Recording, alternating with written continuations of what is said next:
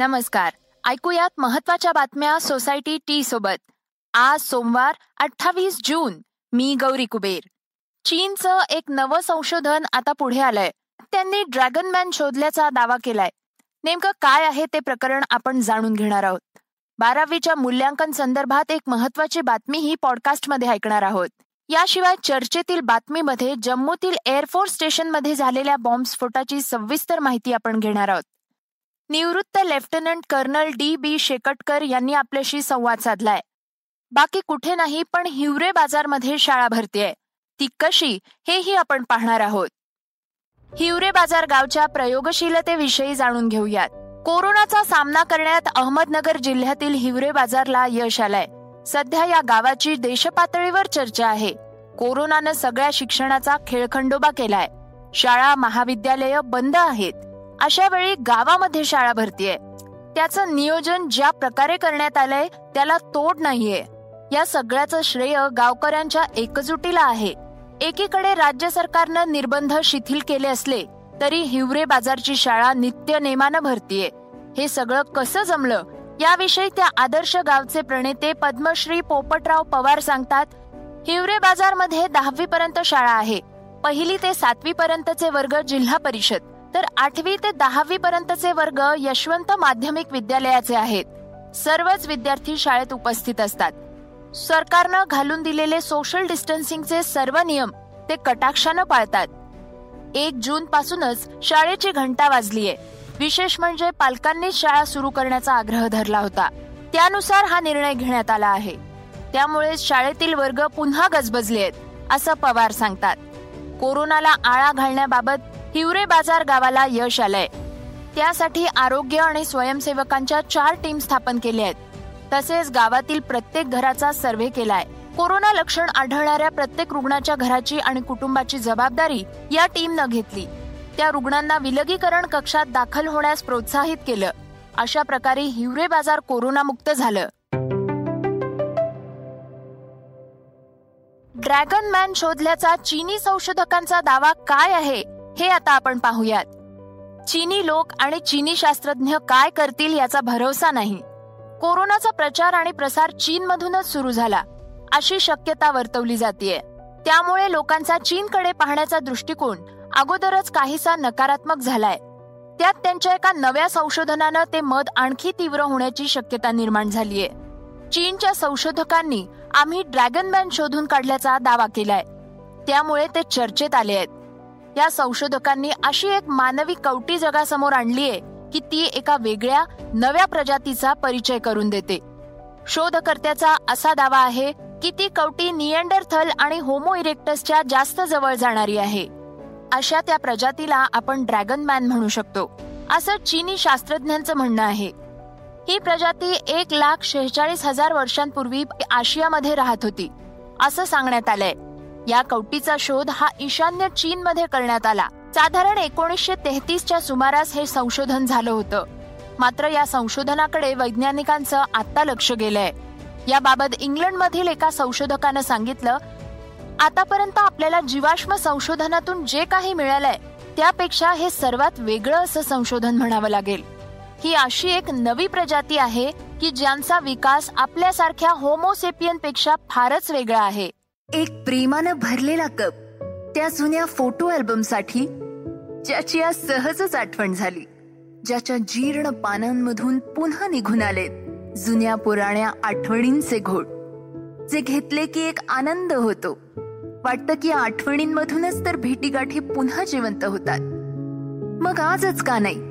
पूर्ण करूया त्या जुन्या फोटो अल्बमचा कप सोसायटीच्या हा.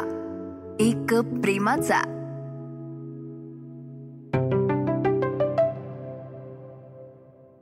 शिक्षण क्षेत्रातील एक महत्वाची घडामोड पाहूयात. राज्य शिक्षण मंडळाच्या बारावीच्या विद्यार्थ्यांना पास करण्यासाठी अंतर्गत मूल्यमापनाच्या कार्यपद्धतीचे धोरण आता निश्चित झालंय. त्यासाठी एस सीई आर टी कडून या धोरणाची तयारी पूर्ण करण्यात आली आहे. एकोणतीस जून रोजी हे धोरण शिक्षण विभागाकडून जाहीर केलं जाणार आहे. सीबीएसई न आपल्या विद्यार्थ्यांना उत्तीर्ण करण्यासाठी तीस तीस चाळीस असं गुणसूत्र ठेवलंय. त्याच धर्तीवर राज्य शिक्षण मंडळाकडून दहावी अकरावी या वर्गात मिळालेल्या गुणांचा अंतर्भाव या धोरणात करण्यात येणार आहे. त्यामुळे राज्यातील विद्यार्थ्यांना उत्तीर्ण करण्यासाठी दहावीतील वीस अकरावीतील चाळीस आणि बारावीतील चाळीस गुण असं वीस चाळीस चाळीस गुणांचं गुणसूत्र ठरवण्यात येणार आहे. या गुणसूत्रांच्या माध्यमातून प्रत्येक विद्यार्थ्यांना या परीक्षेत न्याय मिळेल अशी भूमिका ठेवण्यात आली आहे असं अधिकारी सूत्रांकडून सांगण्यात आलंय. ऑनलाईन क्लास सुरू असताना जे घडलं ते धक्कादायक होतं. ती बातमी काय आहे पाहूया. कोरोनामुळे अद्याप शाळा महाविद्यालय सुरू नाहीत. अशा वेळी विद्यार्थी घरातूनच ऑनलाईन क्लासेस अटेंड करतात. असाच ऑनलाईन वर्ग सुरू असताना एक वेगळीच घटना समोर आली आहे मुंबईतील एका महाविद्यालयात ऑनलाईन वर्गात पॉन व्हिडिओ सुरू झाल्याचा धक्कादायक प्रकार समोर आलाय. या प्रकरणी कॉलेजच्या प्राध्यापकांनी दिलेल्या तक्रारीवरून जुहो पोलिसांनी एका हॅकर विरुद्ध गुन्हा नोंदवलाय. पुढील बातमी आहे राज्यातील पावसाची. येत्या काही दिवसात संपूर्ण राज्यात विशेष करून मध्य महाराष्ट्र आणि मराठवाड्यात मुसळधार पावसाची शक्यता हवामान खात्यानं वर्तवली आहे त्याचबरोबर आठवडाभरात सरासरीपेक्षा कमी पाऊस पडेल असंही सांगण्यात आलंय. राज्यभरात मान्सूनच्या पावसानं उघडीप दिली. त्यामुळे काही दिवसांपासून शेतकरी चिंतेत होते. विशेष करून मराठवाडा उत्तर महाराष्ट्र आणि विदर्भात पेरण्या खोळंबल्या आहेत. मंगळवार नंतर मात्र राज्यभरात पावसाचा जोर ओसरण्याची शक्यता आहे. सोमवार ते रविवार दरम्यान देशभरात सरासरीपेक्षा कमी पाऊस पडेल असा अंदाज ज्येष्ठ हवामान तज्ज्ञ जीवनप्रकाश कुलकर्णी यांनी वर्तवलाय. क्रीडा विश्वातील बातमी पाहूयात. पॅरिसमध्ये सुरू असलेल्या तिरंदाजी वर्ल्ड कप स्पर्धेत नवरा बायकोच्या जोडीनं भारताला तिसरं सुवर्ण पदक मिळवून दिलंय.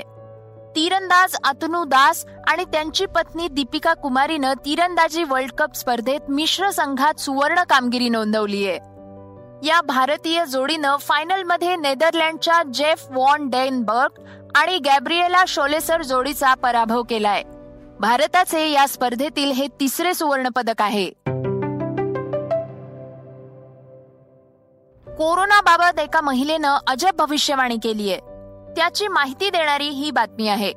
रॉक्सॅन फर्निव्हल नावाची महिला सध्या चर्चेत आली आहे. ते तिनं वर्तवलेल्या वक्तव्यामुळं. तिनं कोरोनाची तिसरी लाट आणि तिसऱ्या जागतिक महायुद्धाबाबत भाकीत केलंय.